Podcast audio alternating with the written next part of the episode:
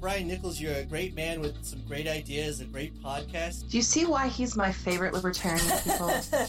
yes. He's full of common sense and wisdom. Brian Nichols here on The Brian Nichols Show. Welcome to the Brian Nichols Show, your source for common sense politics on the We Are Libertarians Network. Today I am joined by easily one of the best of the best, Matt Kibbe. Welcome to the Brian Nichols Show. Hey, Brian, it's good to be with you. By the way, let me take a step back and say I love what you're doing. I love the conversational style, and it's a combination of good fun and serious ideas. I love the fact that your show's doing what it does, and, and this is how we win the future. The Brian Nichols Show is the fastest growing Liberty podcast that brings together people from all means of political thought as we seek to have meaningful conversations about the issues you care about. There's so many things that we can do to make America freer and the world better and safer and more peaceful. Everybody has the responsibility of trying to help to do that. You know, what you're doing with your podcast is a perfect example of, you know, you're doing this as a labor of love and for the cause, and that is exactly what we have to have. At the Brian Nichols Show, our goal is to leave the audience educated, enlightened, and informed. And now, your host, Brian Nichols. Hey folks, Brian Nichols here on the Brian Nichols Show.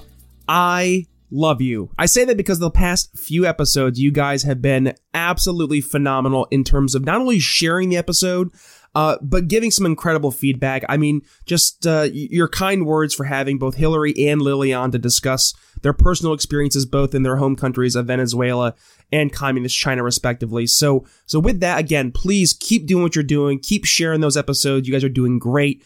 Um, and, and, I apologize in advance, guys. I, I, I couldn't get you out an episode. I actually um, had to reschedule. We're having our friend Keith Rubino back in the show. Um, but I am just finally now getting out of this uh, this gross flu that's been going around. I, I finally have my voice back. Uh, this is the best it sounded in a long time. Um, and I actually am, you know, the first time I'm actually feeling kind of uh, with it 100% today. Well, maybe not 100%. We'll say like 85% or 80, somewhere in there. See, that's how that's how foggy I am today. But uh, regardless, you're still gonna have a great episode in store uh, because it's a bonus episode when I was on our uh, good friend of the show, Caleb Franz's podcast, MilLiberty. Um, so so with that, we had a great conversation about podcasting, politics, and all that in between. Uh, next week, we're kicking right back into the swing of things. Uh, now that I'm gonna be you know healthier, it's gonna be great. No more gross sickness. Thank God. But with that, folks, on to the show, my conversation with Caleb Franz of MilLiberty. Hello, ladies and gentlemen, and welcome back to this week's episode of MilLiberty. I'm your host, Caleb Franz. This is the voice of liberty for a new generation.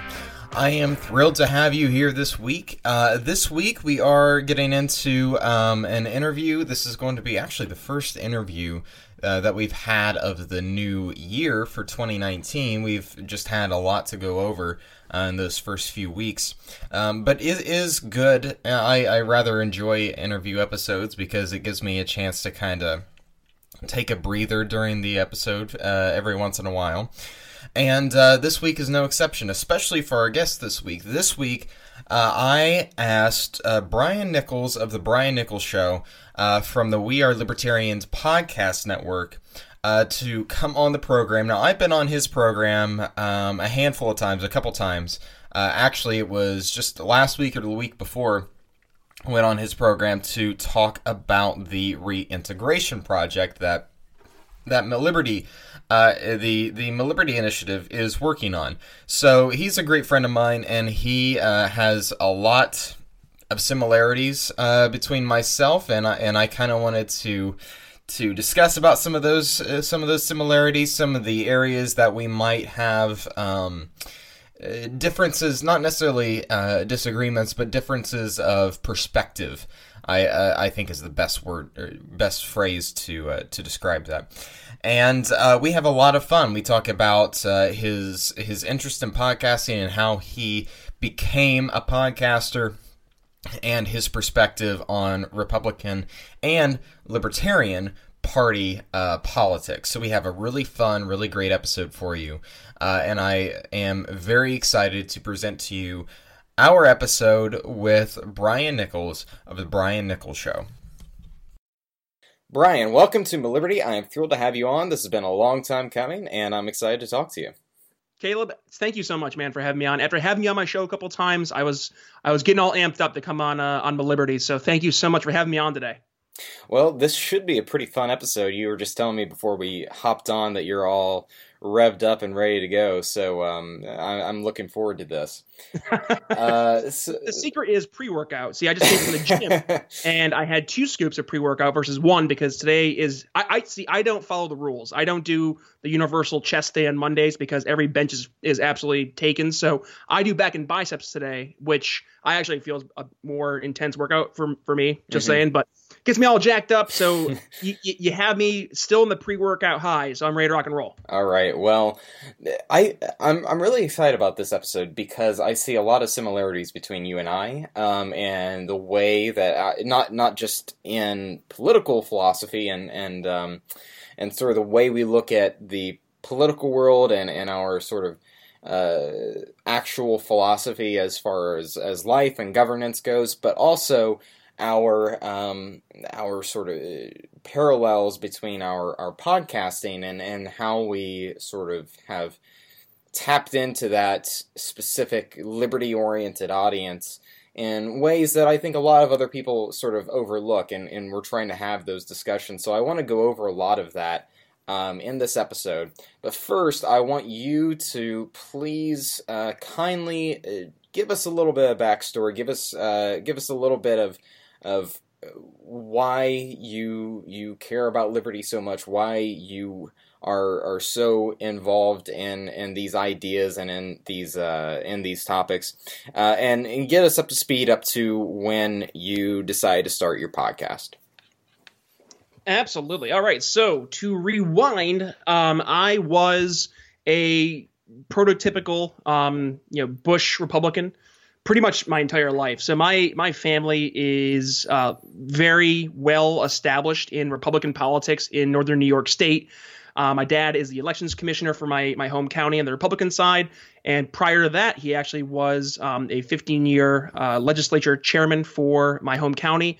Uh, my grandfather's been the town supervisor basically for my entire lifetime, and he still is there today um, as the town supervisor as a Republican. So I grew up in this environment of you know politics pretty much since the time I was born. I, mean, I, I, remember I was I was like four, five years old, uh, campaigning with my dad, and I thought that was the coolest thing in the world, going around knocking door to door and handing out uh, literature and stuff like that. So it was uh, it was exciting, and to be able to to meet all these elected officials, um, you know, for my local representatives, for for not only the the, the county legislature, but then uh, assembly, senate. Uh, and then some of the more uh, the more prominent, well-known names that a lot of people here will know, such as uh, Rick Lazio ran against um, Hillary Clinton back in the year 2000. Uh, Hillary Clinton herself, I actually got to meet her uh, back when she was my my New York State senator. I'm so sorry. Um, I know, and and also her her compadre there, Chuck Schumer, who was also uh, my New York State senator. I got to meet him, um, former congressman, and then Secretary of the Army John McHugh uh, former governor of New York State, uh, George Pataki, and not to just keep on listing who's who of New York State, but just growing up in this environment of meeting these these elected officials and seeing the value that politics has in not only our day to day life, but also the way that it impacts, um, you know, our our our communities and our ability to grow beyond the confines of our of our you know our home environment. So I'm from a very rural and uh, I would say leaning on that more impoverished note in New York State. Uh, my home county is actually one of the, the most uh, poverty stricken counties in the entire state. And to see, you know, we had all these grants coming up from from Albany, New York, or uh, coming from Washington D.C. to to try and, and you know make our community better. And I was thinking that was a, a great thing to see uh, to see government trying to help fix areas. Now that's prior to me um, going to college and of course being indoctrinated by my liberal professors but uh, that's, that's, not, that's not true. Actually my my political science professor I went to college he, he is a diehard democrat and actually uh, his wife is one of the top ranking democrats in new york state. Um, but to actually find my views being challenged where i'm thinking from a big government bush republican from a big government clinton democrat um, and in hearing my ideas challenged from their ideas. And I kept on hearing basically it was the same perspective, it was just a different side of the coin. It was saying, well, let's just take more government, more money from the taxpayer, and put it towards this program to make things better. Um, And I was like, yeah, like, but at the same point in time, like I know when you're doing it, it's wasteful. Um, but what means my side when we're doing it, it's not wasteful. And uh, then I started to, to learn more about this guy named Ron Paul, and uh, of course his son Rand Paul. And I started to to question more and more about this this big government Republican Party that I've been a part of for a number of years. And um, you know, I, I will completely admit, and I say this as someone who's done a complete 180. Yes, I did um, support Mitt Romney back in 2012, and I I regret it every single day. But at the very least, it opened my eyes to see how backwards the uh, the GOP really was in terms of reaching these new voters, but also um, really utilizing policies that are based on some rooted principle. In 2010, seeing the Tea Party, um, that was kind of the kick in the butt to say, well, maybe this big government idea isn't really a, uh, a way to move forward in trying to actually enact new policy. Um, so learning more and more about Ron Paul and Rand Paul, uh, going to 2015, uh, I was saying, you know what, I think we need to have one of these these libertarians, as I came to learn that that's what they identified as. We need to have a libertarian, um, you know, be, be the Republican nominee. This is a great opportunity. So I, I, really started pulling for Rand Paul during the primaries in 2015, and then of course the inevitable um, Trump tsunami happened, where he came in and just absolutely wiped out every single GOP candidate from former uh, U.S. senators to governors to congressmen and just everyone down the line and took them out one by one. And uh, I was really disheartened to see Rand Paul get absolutely trounced like he did. So then I, I started going more into the, um, the the activist side, thinking like, what can I do now? What what what can I utilize to try and influence other people, or at the very least, just to to talk to other people. Um, so I started to to look for avenues and uh, I actually came across Austin Petersen, and at the time he was uh, pursuing his nomination for the uh, Libertarian Party to be the 2016 nominee for the president. And uh, with that, I actually came across his website, the Libertarian Republic, which I eventually um, started writing for and becoming an associate editor over at. And I, have been doing that now for about three years, which is weird to even think that I've been there for three years now, but here we are in 2019 already. And um, and with that, I was like, you know, I love writing these articles, but there's something missing. I need to do something more. So I started thinking back to what's my really preferred medium, and it, it all came back to radio. Uh, back in college, I was on a top 40 radio station as a DJ, and I absolutely loved that to be able to to talk to people and and to you know throw a little humor here and there, keep things lighthearted, but at the same point in time, um, you know, be able to to play the music people like to enjoy. And I was like, well, maybe I can use a a medium like um, a radio show to promote politics and do it in a fun and engaging way. And this is really at the time when I became more uh, more aware of podcasting. So I um, ended up asking Austin, "Hey, Austin, can I do my own my own show on your network?"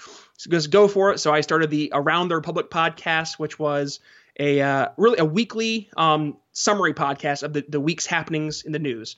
Um, so I did that for about a year, and uh, I've been speaking to Chris Spangle, who is the dear leader over at We Are Libertarians, which is um, one of the top libertarian podcasts in the uh, the nation. And uh, talking to him, he's like, "Hey, listen, I, I, I love what you're doing, and I think there could be an opportunity to have you on my network and utilize the the platform that I have, which is truly a podcasting platform."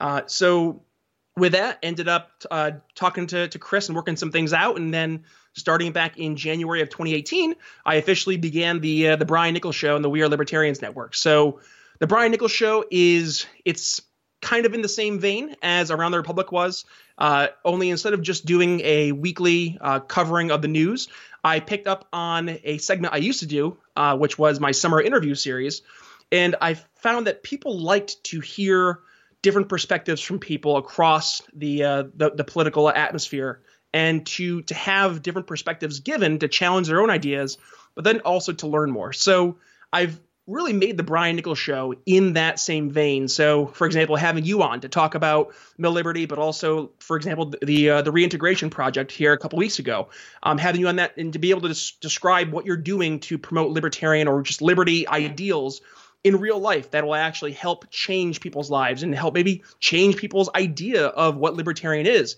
Um, had people on like Adam Kokesh, who's running for president as a essentially an anarchist. Um, people like Jeffrey Tucker from AIER, Max Gulker from AIER, um, Steve Horwitz. He's actually formerly from my neck of the woods as a, an economics professor. Having him on my show to talk about uh, minimum wage and, and trade.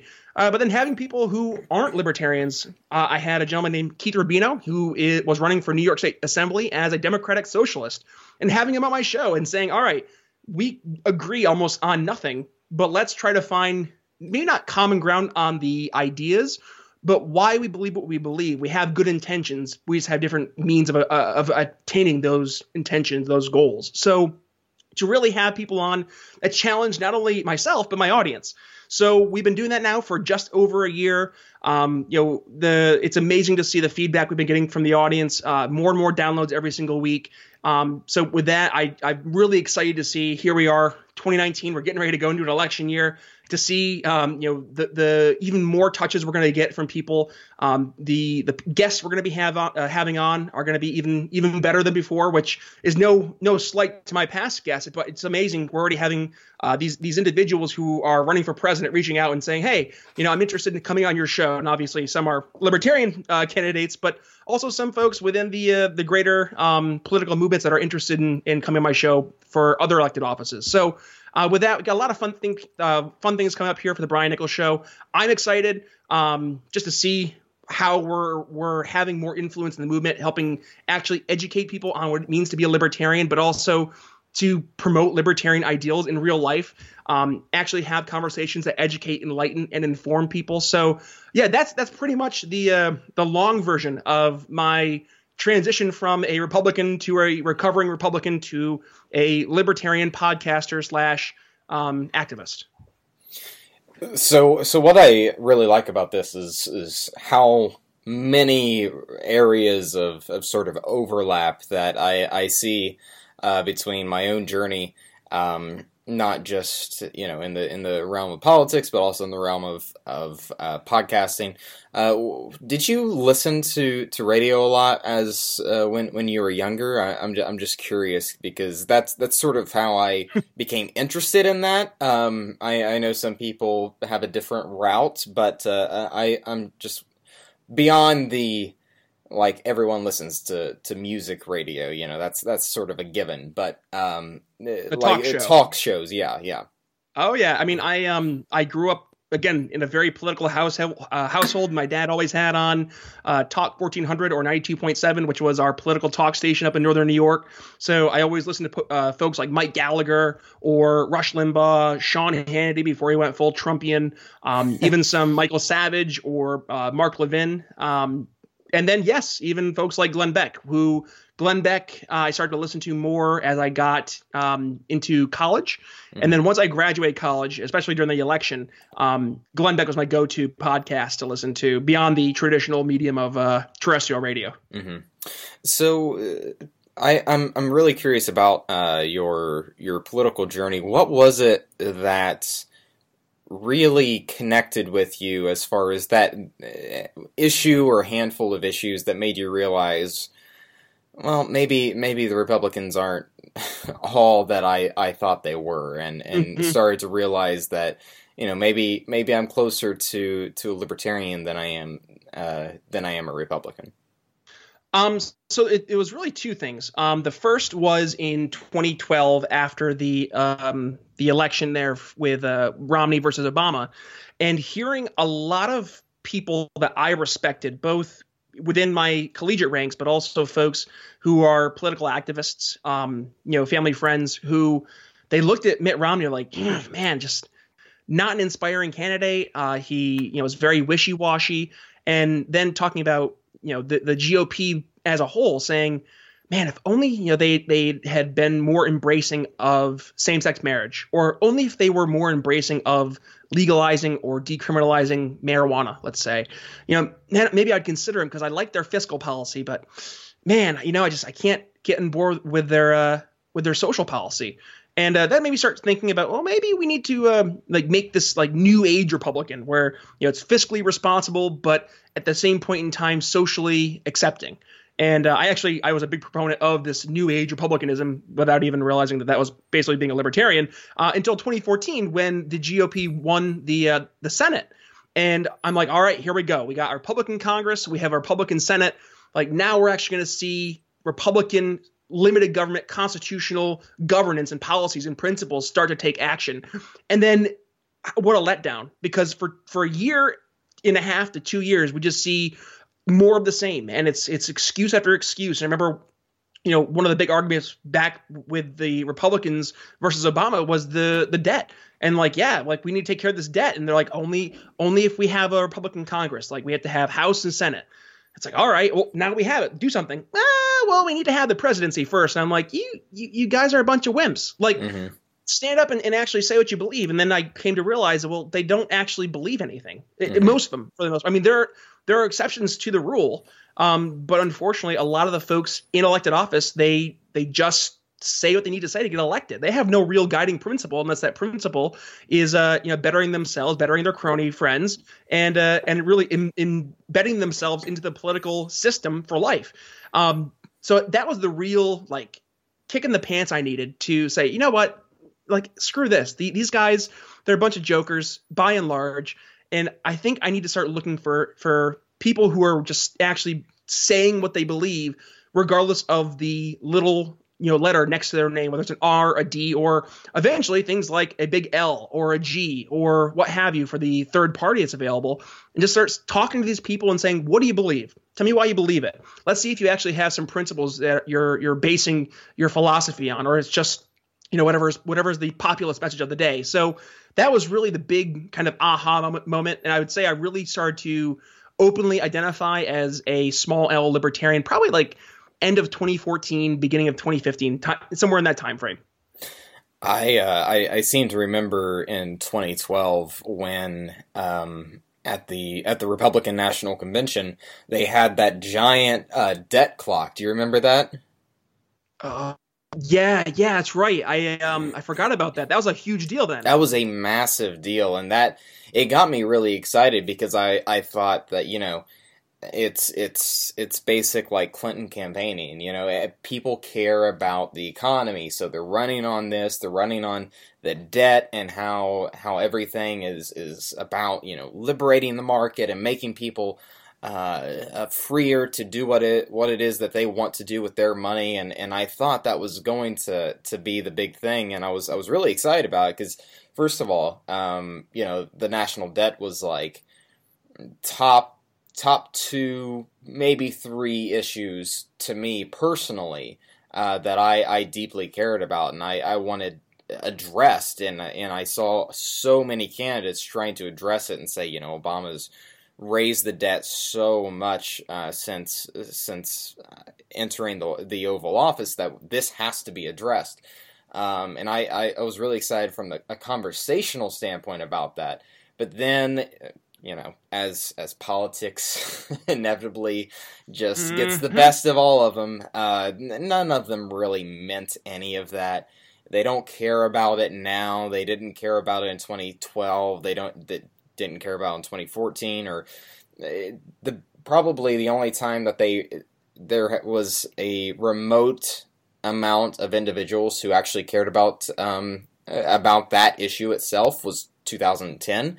Um, yep. And most of those have either been corrupted or they have been voted out of office. And oh, and really quick, you know, here's a fun fact about my home area. It, that's actually my, my home district is where the Tea Party started. Um, so John McHugh, who was the U.S. congressman, I'm sorry to interrupt, but the, John, a fun John fact. who?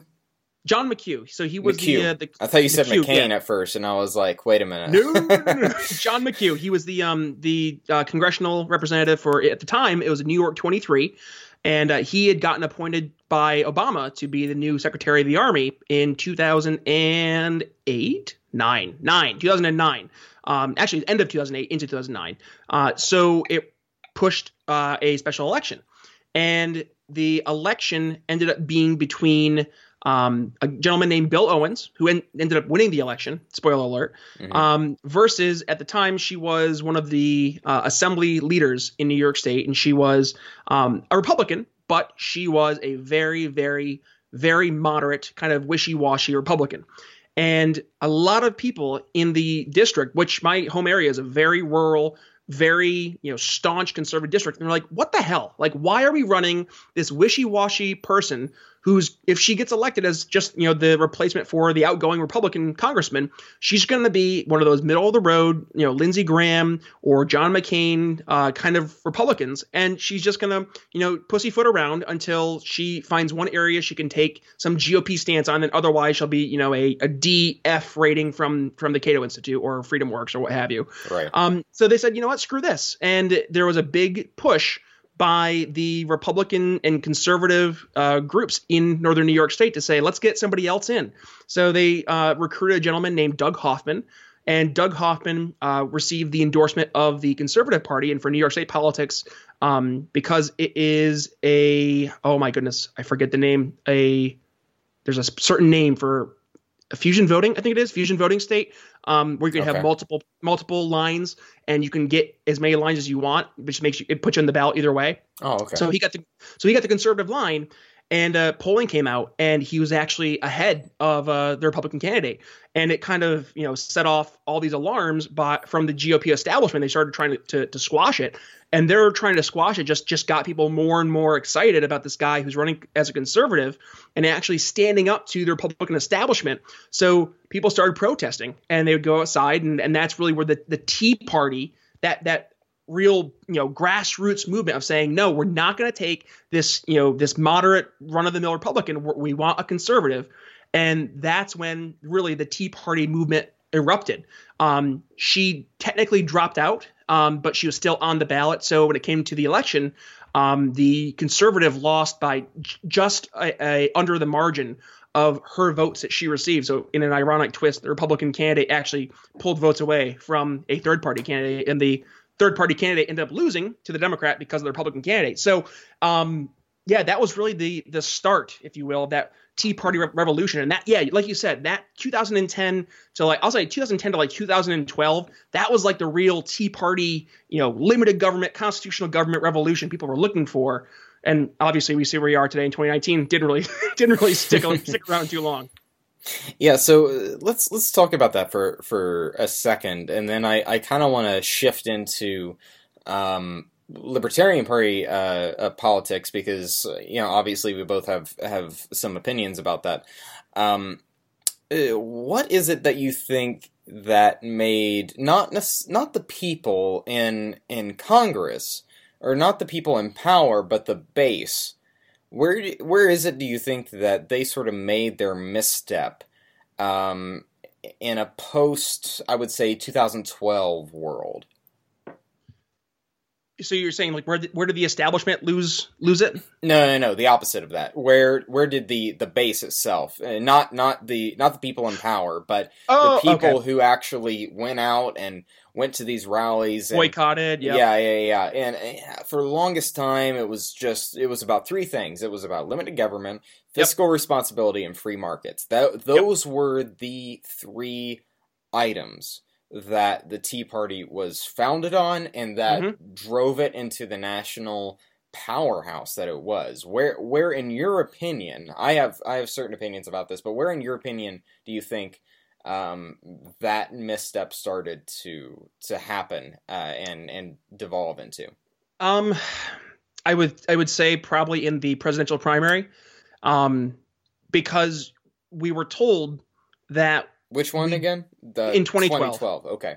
that that was when so like that that Tea Party um that that Tea Party group within the GOP, I think that's when it really started to fizzle out. Um, because you had a candidate like a Ron Paul, um, who was running in 2012, and actually he exemplified a great deal of that Tea Party sentiment, much like his son did, um, back when he he won his seat for for U.S. Senate in Kentucky. Mhm. Um, but the problem is is that the the folks within the greater Tea Party movement were told time and again, like we have to get this candidate who is electable by the population at large. Like we need to have a, a candidate who is going to you know be that front that that shining face on the, on the front of all the bumper stickers and people can say like oh yeah i can vote for him and he's not to be scary on these very hot button issues um, he'll he'll be republican enough uh, and he could win some votes over. And I think the the folks within the Tea Party movement were like, yeah, you know what? They kind of have a point. Like we gotta we gotta stick together and vote vote together to get this guy in to, to take out Obama. And and then what happens is is you put up a, another again squishy Republican, and and people kind of bought into that message for a while, and then they were like, okay, well, you know what? Here, we, we lost the election in 2012. 2014, we'll, we'll, we'll do this thing again where we'll, we'll elect more and more Republicans. And, you know, once we take over in 2014, that's to be, that's to be the moment. And then, like we said before, as soon as 2014 happened and we had the House, like, well, not really. Like, we have to wait until we win the presidency. And I think right there, everybody's like, you know what? You're a bunch of liars. Like you keep on telling us to vote for you, and you're going to do this, and you're going to do that. You're going to stick to principle. You're actually going to support constitutional government. We're going to support limited government, federalism, and you, are just a bunch of crooks. You're a bunch of liars. Let's go ahead and get this one person who's going to go in like a bull in a china shop and completely destroy the thing from the, the top down. And who do they go to? Donald freaking Trump. And that, I mean, for all of his sins and all of his flaws, at least one thing that Trump has done that is good is he has done exactly that. He has gone into the the bigger, larger GOP and uh, just Washington establishment, and he has completely destroyed everything in his path. And I think a lot of people within both the GOP and the DNC look at this and they're like, "Oh my God, look at all of these, you know, completely, uh, essentially, we, we give them some like higher, higher being level of respect. Like he's completely destroying the credibility of his institutions. He's you know hurting the FBI. He's hurting the um, the value of the, the White House serving kids cheeseburgers when they come to visit um, for their winning the, the national championship for football. Like he's just completely discrediting everything. And like the base are like, yeah, that's what we've wanted for the past 10 years but nobody's listened to us. And when you did listen to us for the first couple years or so, we supported you. And and then you're like, ah, no, not gonna do that anymore. And we're like, well, you know what? We're gonna have somebody to break it. And and now he's breaking it, and this is what you get. So I would say 2014 was really that moment where people just got they're they're pissed off and they they decide to vote for the guy who's gonna go in, drop a grenade, and just walk away. So I would agree with that to to an extent. I actually um, think it it kind of started before the the pre- presidential cycle when, um, in my opinion, and, and I would love for, for your take on this, but when they started mixing um, basically diluting the, the core message of what the Tea Party was about, the, the free markets and, and limited government, and started mixing things like issues sur- surrounding um, immigration and populism and uh, even even some social issues uh, in into that mix. And from from my perspective, that's that's kind of where I saw that yes, it, it had an effect on the presidential election and then the midterms following that and then the presidential election following that. Um, but uh, in my opinion, that's where I really saw the the big um, the big instance, uh, which I guess it wasn't a singular moment, but uh, where where the culture in the Tea Party started to shift away from those core principles to more um, divisive and and kind of negative issues that that they decide to attach themselves with as well. Yeah, I can see that. Um, I, I guess I look at it from the perspective of what actually stopped people from buying the narrative. Um, and I, I, I mean, we, really, we want to kind of look at this from a uh, like a case study standpoint. Like from 2000 and I'll say seven through present day, like we have, well, it's funny to say, but uh, we technically have the most connected and air quote, very big air quotes, educated electorate that we've had in a while because people can use social media and they can use the the beauty of the internet to not only um, learn about every single candidate through their issues, um, but can also interact with other uh, people who are fans or constituents of whatever the, the elected official, and try to, uh, to, not only have discourse with them, but to then um, find those like-minded people and start building these online communities to support candidates. I mean, heck, that's part of the reason 20, uh, 2012 Ron Paul was so successful from obviously a libertarian standpoint being successful in actually uh, basically coming in second to Mitt Romney. That that was huge. Um, yeah. So I think they're being able to utilize something like the internet and build together that that strong arm to promote the, these candidates that represent our ideals was the biggest you know the the biggest weapon that the Tea Party had. But then they got to the point they realized that all these candidates that they were supporting weren't doing what they said they're going to do, and they that's when they collectively, as this group, said, uh, "Well, fine then, like we're, we're done." And I think I, I just looking at it because I, I remember back in college, like Tea Party was alive and well, and it, it, started to fizzle off in 2014 when you had folks like you know Chris Christie who was saying he was a Tea Party Republican, and and folks like um, Tom Cotton, you know, same kind of vein, and that's Rubio when people, and people like that. yeah, yeah, yeah, exactly. Um, like that's when things really uh really started to go up the cliff. Fun fact, by the way, um, I actually uh went to CPAC the year of Mitt or not Mitt Romney, uh, Marco Rubio. See how close they are, folks. Um, Marco, it was Marco Rubio's response to the State of the Union, and uh, it was the year that Marco Rubio he had the water glass and he like leaned off stage. Yes, he, yes, he, yes, yes. So at CPAC, he actually did a giveaway for a Marco Rubio water bottle that he would sign, and uh, he signed it saying "Stay thirsty for liberty," which I still have, and I laugh every single day because I'm like, "You this is the little least, liar. yeah, yeah, yeah. This is the least liberty. liberty." I am so thirsty for liberty, Marco, and you left me completely, you know, completely starved. I didn't get any liberty dehydrated. Yep. That's yeah, there we go. Exactly. I was, you know, in a desert looking for liberty, and then Marco Rubio was, and alas, no water. Exactly. Um, so, so before we kind of switch gears into into Libertarian par- Party uh, politics, um, I want to get your take on on more modern republicanism. Um, you mentioned Trump. Tell me from your perspective as as a libertarian, because this is something that I don't. I, I think it's a an evolving identity that a lot of small L libertarians face like do I do I support him on these things do I you know uh, resent him and uh, like where where is your position in in the age of Trump on on a lot of the things that he's doing Well, um, I think we got to do a Ben Shapiro here. We have to go be- uh, good Trump, bad Trump. yeah And yeah. I think um, I think this is the biggest problem with Trump is that people can't objectively judge him and grade him and analyze him Mhm. because there's there's a group of folks on the left who anything Trump does they hate him. They he is he is quite literally every negative idea and personal experience that they've ever had personified in this one gross just disgusting individual. That's that's one perspective. And then on the right for the the Trump base, he is, you know, this this guy who's standing up for the the little folk in America. He's going to make America great again. He's going to bring our jobs back, build that wall, and he's going to smash the estab- establishment, drain the swamp, which is he hasn't said in a while. Uh, and and anything he does, uh, I know, right? Um, and and nothing he does is wrong. So you have that two those two very forceful groups on either end, and then the middle, you kind of have this. You know, I I don't like the style of Trump, but meh. And then the other side, you had the folks who were like, well, I don't like some of the policies, but I guess it could have been worse. And they look at some of his cabinet appointees, like uh, John Bolton or or a uh, Mike Pompeo, and they're like, okay, I can take that. But as someone like uh, I, I, again a small L libertarian, but I also find myself more in like the classical, classically liberal, more of a federalist mindset of how I want to approach government.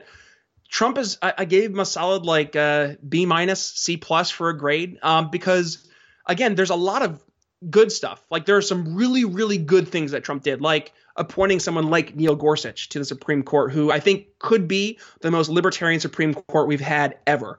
Um, going ahead and helping uh, repeal the individual mandate for Obamacare the uh, the tax break that was huge. I mean that was a a really you know important uh, act that he helped bring forward to help reduce taxes in America. That's that's you know something that's to be lauded, and, and we should praise and, and hopefully encourage him to do more of. Um, but then conversely, I mean, we had a basically a year wasted to promoting Trump Care. Um, you have his absolutely insane war on trade and thinking that he can win a trade war. Sorry, Donald, that's not how economics work. Um, and then, I mean, this is kind of a, a hit or miss, but and I know some people are going to be like, yeah, and other people are like, no, but Kavanaugh is not exactly the best nominee that he could have promoted. right Like, yeah Amy Barrett was sitting right there, or someone like a Don Willett. Like, come on, like there are so many other candidates, and you had to point this this wishy washy again, that wishy washy type of character in a, a Judge Kavanaugh. So there's that. But then I think the over the overlying thing about Trump again, it goes back to this: he just destroys. Like Trump goes in and Trump smashes, and he exposes um, the the absolute uh, scum of people who compose the narrative portions of our media. Um, now, I'm saying that to make sure it's clear. It's not everybody in media by any stretch of the imagination, but there is a strong group of people within the media who have a narrative, and it is their goal to present, air quotes, the facts that will promote a truth, a narrative that they are trying to bring forward without telling the whole story, just for the main goal of misleading the public, which is absolutely disgusting. Because if you want to support a fourth branch of government, which is supposed to be the media, to keep the other branches honest, then the branch itself has to be honest. And a part of this checks and balances, which Trump is doing from the White House, is exposing right now that this fourth branch of government, the supposedly objective media, is hardly objective. Um, I mean, folks like Brian Stelter, who have the audacity to sit on CNN on a, a show called Reliable Sources and knowingly omit the truth or spe- specific facts to a, a discussion that he's having because it doesn't go with the narrative. Like that's absolutely revolting. Um, if you if you guys want to have a good a good laugh, go on Twitter and follow uh, Stephen Miller, not Trump's Stephen Miller, but uh, Stephen Miller from I believe Red State or whatever conservative website. He's a Fox News contributor. Uh, I think you can follow him at Red Steez, and he has made it like his main mission to call out the hypocrisy in media. And I love it because he will take um, screenshots of journalist tweets and like from the exact same situations, but one's under Obama and one's under Trump, and just to show the verbiage that's used and, and the the manner which they present, um, you know, present an argument or present a situation as it supposedly happened, and how under Obama there's nothing negative tied to to Obama in any shape,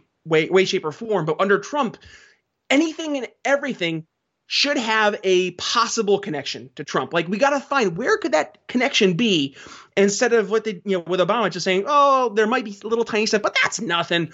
And just to see Trump exposing all of this because of him being the bombastic whatever you want to call him president that he is who has that group of people that just look at him and can't uh, they can't control their emotions when they're talking about him and I just think that that right there, I think if we can compose Trump's first uh, two and a half ish years of his presidency, like I think that has been the biggest and the best thing that has come out of his his uh, administration is exposing the the folks in power, especially in the media, who are snakes. They are manipulative and they are purposely lying to the American public under the guise of being objective and the quote unquote defenders of truth. Mm-hmm. So, so we spent a better part of almost forty, uh, half hour or so, uh, talking about the the GOP and how different they have become over over the years, and really, it's it's nothing to to be surprised about, but in actuality, you know, it, it, for a lot of people, especially our age, you know, this is this is quite a telling story. Um, let's let's shift gears just a little bit, and then after that, I, I sort of want to bring it back for, to where we started this conversation at.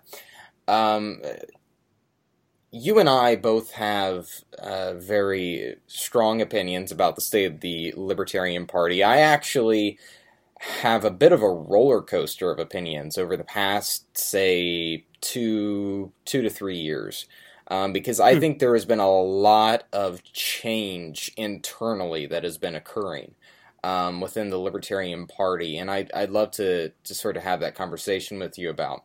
Um, but uh, give me give me your overall reactions. Of course, you say you're you're a big L, or excuse me, a small L libertarian. And what is it that might be keeping you from from being that big L, you know, bandwagon? Let's let's go get a third party elected because the one thing that I, for all the faults of the Libertarian Party, the one thing that I always go back to as the absolute benefit of having the Libertarian Party in the spotlight is that it breaks the two party system. It it it gives people um, another option that they didn't uh, have before, they didn't think that they had before, and it sort of breaks up that uh, narrative that if you're if you're just voting for somebody other than the two parties, then you're just throwing your vote away and all that stuff that just drives me insane. Um, so just give me some of your initial thoughts, and then we'll we'll sort of have that uh, a little bit of that discussion about um, Mhm. the direction of of the Libertarian Party. Well, um, I've said this a couple times on my show, and I think this has become the the the real reason why I cannot, at this moment, I say that now at this moment, I cannot identify as a big L libertarian because the Libertarian Party, nobody's going to take them seriously until they take themselves seriously. And I say that from a leadership's perspective, but also from a, a member's perspective. Um, starting with leadership, I'm sorry when you have a chairman who will actively go out of his way to troll people within the greater libertarian movement, um, but also folks outside of the movement. That's not becoming number one of a chairman of the third largest political party in the United States. Uh, but secondly, that's no way, shape, or form to grow the Libertarian Party. As the, the chairman of the party, his job is to, number one, help grow the party, but number two, help us win elections. Um, I haven't seen the chairman really go out of his way to help other candidates within the greater liber- libertarian party to win. Um, I think the the focus of the Libertarian Party on these national elections is in, entirely misguided. The, the, the Libertarian Party is never going to win a national election until they start to win smaller local elections. Um, I think they need to have a much more uh, thoughtful process in uh, helping support serious candidates on a local level, especially uh, when you're trying to win. So, for example, a school board or a um, a town council seat, because those seats are actually seats that matter, because those are going to have a much more direct impact on im- impacting the communities that they serve, and it will give a an example to say, look at see this over here, look at town town Sunnydale look how great that town has done since we've had three libertarians elected and they were able to help change the voting on the, the town council. Like we've had poverty go down. And like to use that as a, a case study and say this works and let's take that and bring it to the state capitol and actually make libertarians relevant. That's going to be one. And then from an activist standpoint the libertarian uh, party and this kind of goes to the libertarian um, the, the larger libertarian movement it's much too focused on proving who's more real libertarian, who's the true libertarian, than they are in trying to bring people into the movement. Um, anytime someone with a non-libertarian view expresses said non-libertarian view, the the almost immediate reaction is you're a statist, you're a socialist. You know, go back to Cuba, go back to wherever these socialists come from. And it's like, well, that's that's great because they were actually, you know, 70% our ally and now they're going to be like those nut jobs absolutely not. I'm never going to to align myself with them ever. So the libertarian movement and the libertarian leadership need to have this this reckoning of people outside of our movement outside of our little echo chamber and little bubble of libertarian ideals they don't take us seriously right now. They haven't for a while.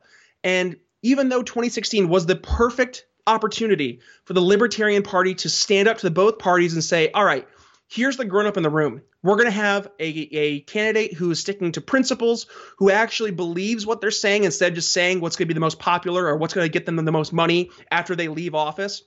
We have a candidate who's coming up saying what they truly believe. And hey, guess what? It's a message that a lot of people will feel like, oh, yeah, that makes sense. Like, don't hurt people. Don't take people's stuff. What a great message. And then we have a candidate who can't even convey what it means to be a libertarian, speaking to the nation as a libertarian, saying we're socially conserv I'm sorry, socially liberal and fiscally conservative. Like, no, Gary, that's not what it means to be a libertarian. But you've said that, and now you completely shut off people who maybe were socially conservative and people who were fiscally liberal. Like, just just say no. That we believe the non-aggression principle. We believe in not hurting other people, not taking their stuff. We believe in free markets. Like, actually talk about what our principles are. But then you have Gary, you know, do the whole sticking his tongue out thing and going, nah, nah, nah. it's like, oh, great, that looks really great. Um, and then the whole thing with what what is Aleppo? I don't fault Gary. That that was completely uh, constructed by the media. Yeah, yeah. So I give Gary a pass there, but I Gary, thought that was the biggest overreaction. Like out of everything Huge. that was out of everything in in 2016 that was the LP's fault. Um, that was not one of them. I did not No. think. I thought that was like if you would have asked me that in 2016, I wouldn't have had a very good answer. I, I probably would have said the same thing. But because they asked that, now everyone, the whole world knows what it is. Um, so so yeah, I I I I have had a bit of a journey with, when it comes to the uh, when it comes to the Libertarian Party. Um, I agree with pretty much everything you just said, um, especially with regard to 2016. I thought 2016 was a botched opportunity. My problem with Gary Johnson wasn't necessarily as much with Gary Johnson because I thought he was a a good person, a, a, a likable person. oh, Gary's a um, great guy. Yeah, He's yeah. just not a good candidate. No, he's not a good candidate, and and more importantly, he had he just had to pick a which I know he himself didn't pick, but it was his supported candidate for vice president in Bill Weld. That that was honestly who turned me off from the LP ticket more than Gary did. I Hmm. could have I could have like you know pulled my britches up and been like okay let's let's do this for if for Gary if say like Larry Sharpe was his VP Yep. but the fact that Bill Weld was was just completely offsetting and I did not trust Bill I did not I did not trust Bill to give Gary the you were right smart. advice You were and- smart to trust bill. yeah, yeah. So that was that was my biggest problem with uh, 2016. However, I will say I do think that the Libertarian Party has learned a lot since 2016, and I think the 2018 National Convention um, sort of proves that uh, by first of all canning their vice chair. Um, I, I can't even Mhm. remember his Arvin- name. Arvin Arvin, yes, yes, yes Mhm. um, and putting in a, a really great guy. Um, I, I just had him on my on my program. I'm I'm really blanking on names. Uh, perhaps Alex can- Merced. Yes, yes. Uh, Alex, I, I had him on my program shortly after Nice he guys won. finish free. Yeah, he's he's very uh, he's he's very great, and I think right in line with the kind of vision that the libertarians should be leading. I think their social media campaign has cleaned up a lot in 2018. Um, whether or not they really stick quick, with shout that, out, shout out to Jess Mears. is- Jess Mears has been phenomenal in changing the marketing from from LP National. yes, That's been yes. uh, her her baby. Is Yes. going in and fixing that. I have like from a very like purely objective standpoint with these same criticisms that you have had. Um, you know, I I was one of the most critical. You know, I I did not want to support the two parties just because they were the only two options, and I didn't want the uh, Libertarian Party to be the party for me just because. Well, they're the other guys, so you know it. I I didn't want that. I wanted somebody who I wanted to actually believe in, and a party that I actually wanted to believe in.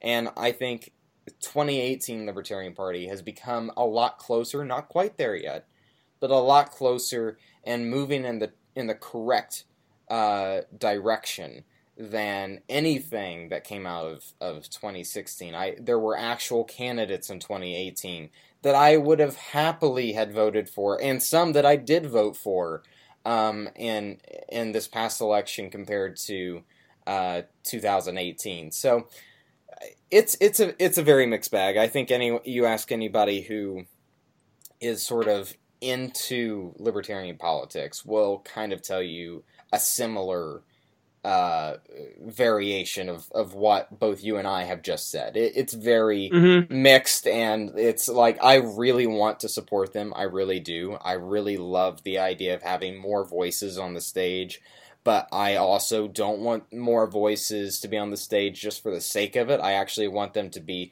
the the battle of ideas, not just a third person on the stage, you know, bamble or babbling about God knows what. Um, so it's an interesting balance because we don't want to be laughed off the stage before we even get there, but we also I I think that we also have to to look at our victories just as small um, as we want to approach them because you were talking about uh, you know local offices and things and I completely agree with that.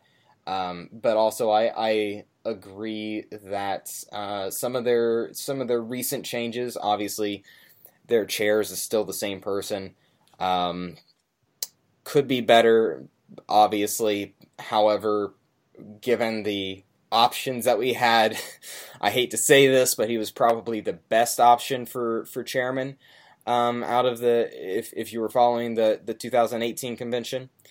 Um, but with a, a new vice chair and a sort of restructuring of internal uh, politics of everything underneath him and uh, things like the advent of the Mises Caucus and, and, things like that, that makes me a lot more optimistic than what I was, say, even even a year ago. I'm just worried still that they're not taking themselves as seriously as they should. Um, I, how do I say this delicately? There are a lot of people within the libertarian movement who their role should be relegated to behind the scenes to you know if, if, let's say for example a lot of people who are policy wonks or who are you know they're a plus students in the class of libertarianism 101 they can go ahead and you know read off every every single um, murray rothbard quote and give you every single economic um, you know economic theory presented by Henry Hazlitt or what have you. Like at the end of the day, um, those folks that's their skill set, and we have to understand our role in the movement. If your role is someone like that, then be that person. Don't try to be the salesperson. And I, I say that not to to discredit anybody, but the reality is there are people who are better. For example, Larry Sharpe, at promoting the message because that's the type of person they are. Um, I mean, Larry, when, to have Larry as the best libertarian advocate I've seen quite quite honestly in a while. I mean, Larry was on Glenn Beck twice. He was on Joe Rogan. He was on Dave Rubin, and he he was able to promote the ideas of libertarianism to people far beyond his his campaign in New York State for governor but all across the nation, there are people who are listening to the Joe Rogan pro- podcast, listening to Larry Sharpe, and they're like, huh, you know what? Maybe. Or they're listening to Dave Rubin, or they're listening to him on Glenn Beck, and they're actually giving libertarianism a chance because they see someone like Larry as the messenger. There are people in the libertarian movement who should not be those types of messengers because it's just not their their their skill set. So I there's no individual person I want to to call out by any stretch of the imagination, but if you find yourself maybe leaning towards like you know maybe i am that other person it's nothing negative. Just stay in that role. Help us build the the the arguments. Help us better understand what we're conveying and help the salespeople.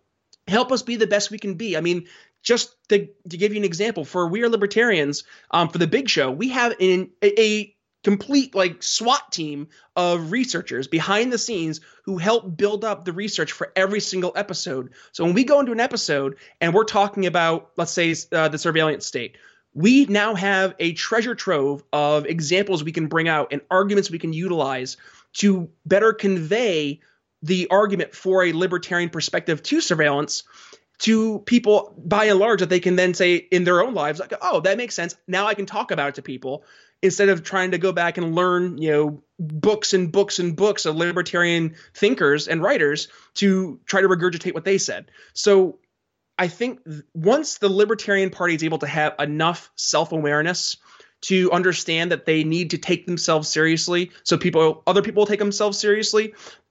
Part of that requires, again, that self awareness to put those people at the front. So more people like Larry Sharpe and you know what happened with Austin when he left the party, like that was very upsetting because Austin was one of those better faces, um, helping people like Jason Stapleton or Tom Woods or Dave Smith, um, or heck, the, the We Are Libertarians Network or us, for example, to better reach people. That's the best thing that we can do. Change these hearts and minds and do it through an approach that's not that's not you know the the boring stuff in an encyclopedia. It's the stuff that people can relate to. The the things that the, I know that the, the quote is facts don't care about your feelings, but the reality is people have feelings and we need to acknowledge that and use our messaging to touch those emotions and to, sh- to, to show them, hey, I, I get what you're feeling and I understand it sucks. Here's what we can do to fix that next time. And the way we're going to fix it is to, to promote ideas and get government out of your life. And that that's what we have to do. I I guess that's the by that's the by and large approach of what I think needs to happen for not only just the Libertarian Party, but the Libertarian movement. If that's what we want to do, bring people into our movement, actually make substantive changes, not only in growing the party, but actually winning elections and changing policy to make people freer, that's what we got to do. Let's, um, as we start to to wind down here, let's uh, start to turn back a little bit from where we started uh, in the beginning.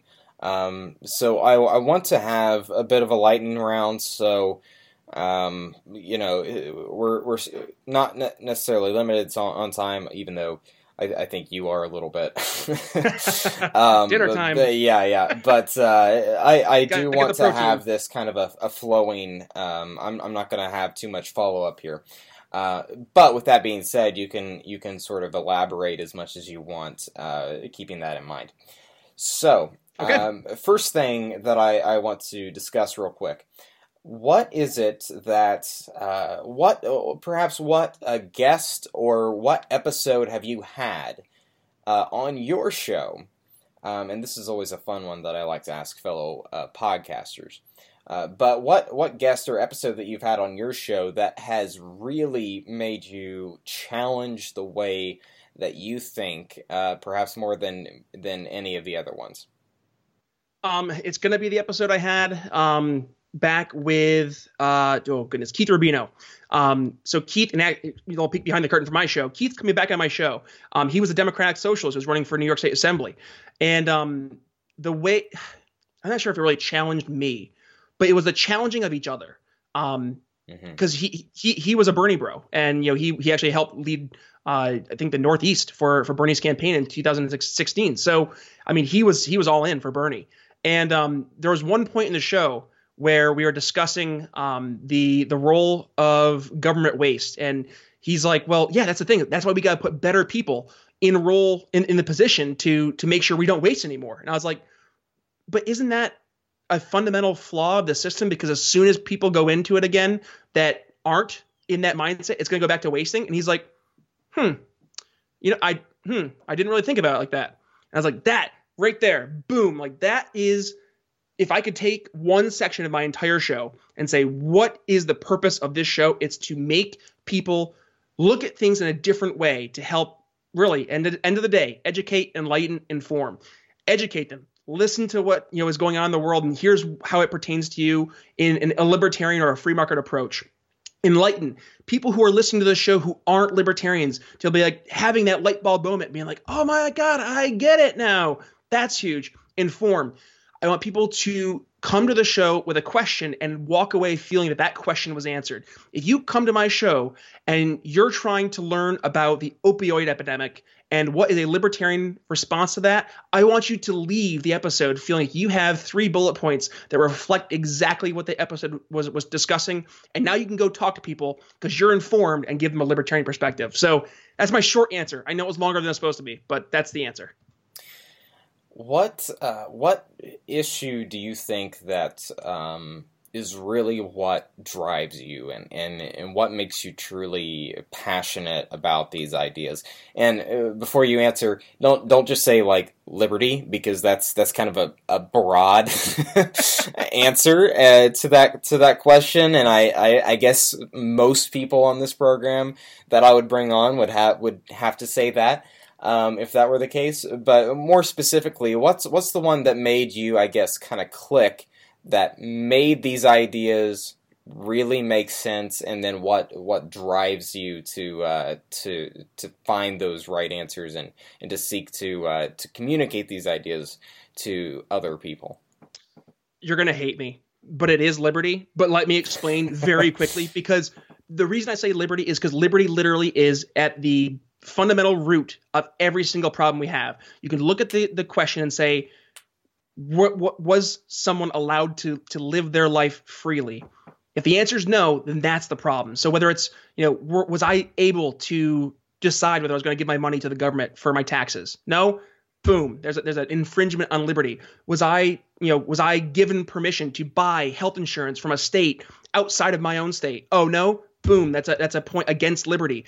So looking at the fundamental root of every single issue as truly it's a question of liberty that's what it was there's an aha moment after i listened to i forget the speech it was but rand paul gave a speech and he was oh you know what it was it was discussing um it was discussing the idea of universal health care with Bernie Sanders uh, during a Senate speech. And he gave a speech about why it would be slavery to enact universal health care for doctors.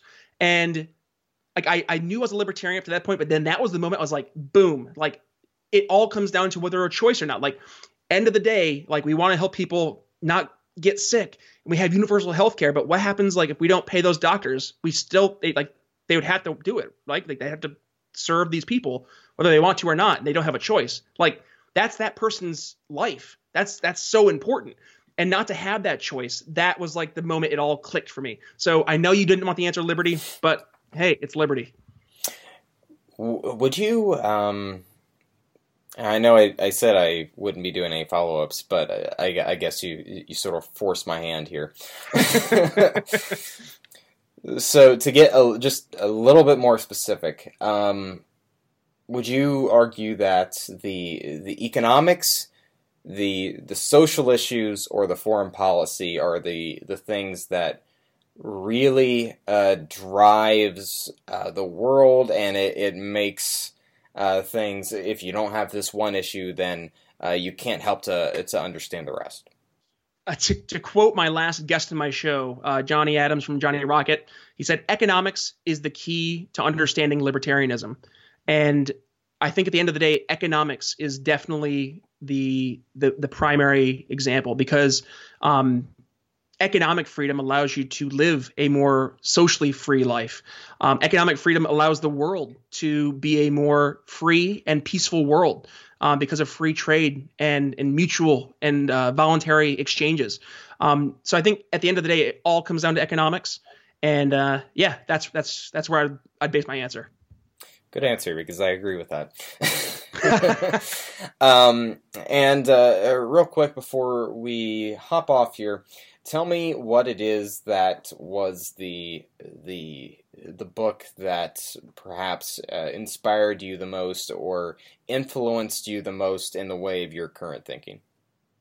It was a book written by the great Matt Kibbe, and it's also the namesake of my bumper sticker uh, giveaway I was doing back a couple months ago. Don't hurt people, don't take their stuff. It was actually his book was Don't Hurt People and Don't Take People's Stuff, a libertarian manifesto.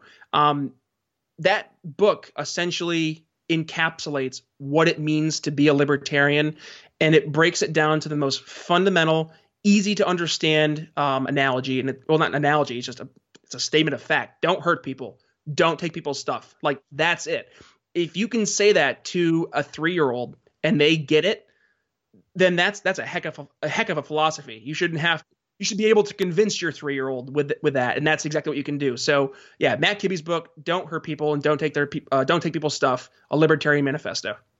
Well, that's a great one. Uh, big fans of of Kibbe and all the all the work he does over at Free the People. Um, mm-hmm. Brian, thank you very much for for coming on this program. We are really pushing it as far as the ex- the acceptable amount of time that we can spend on a program. uh, but uh, I, I, think it's it's all uh, worthwhile. I didn't use any notes whatsoever, so I think, as Dave Rubin says, that's the mark of a good interview. So, um, agreed. Yes, yes. So, uh, thank you for coming on this program. Um, I appreciate it. Uh, please give people a an idea of where to find you on social media and where to find your podcast at. Absolutely. So, folks, um, if you're interested in uh, the Brian Nichols Show, you can go ahead and find it at uh, briannicholsshow.com uh, or just Google search the Brian Nichols Show. Uh, we're available wherever podcasts are available. Um, if you want to find me on social media, it's at B Nichols Liberty, uh, both on Twitter and on Facebook. And if you listen to the Brian Nichols Show and you like what you hear, uh, please give me a subscribe, uh, downloads, a rate and review. That definitely helps uh, and spread the message. You know, share it online with, with a, a, member of your family or friends. Share an episode. Be like, hey, I think this is interesting. Um, and if you also you know want to help contribute, if you enjoy what I, I promote every single week, uh, my Patreon is always available. Also at B Nichols Liberty. Or you can make a one-time PayPal donation, and it's the Brian Nichols Show at gmail.com. Uh, and if you guys want to ever send me an email, uh, please feel free to email me. It's brian at brian nichols show com. But Caleb, thank you so much, man, for having me on. I really enjoyed being on your show today, and I- am definitely looking forward to doing this sometime in the future as well. Definitely. And listen to that very clean and crisp uh, send off and and giving out all those uh, all of those all those social media tags and everything. It's like I do this myself. All it's the time. almost like you almost have your own podcast. It's it's amazing. How about that? Uh, Brian, thanks again, and and we'll be sure to have you on soon. For everyone uh, listening, please be sure to follow me at Caleb Franz. Be sure to follow the show at MilLiberty. Be sure to follow the MilLiberty Initiative at MilLiberty.org, all on Twitter. Um, on Facebook at the MilLiberty Initiative. Check out our website at milliberty.com and then be sure to subscribe to us on iTunes so that you will never miss an episode or an update. And until next week, we will see you. Thanks for listening to The Brian Nichols Show. Find more episodes at briannicholsshow.com.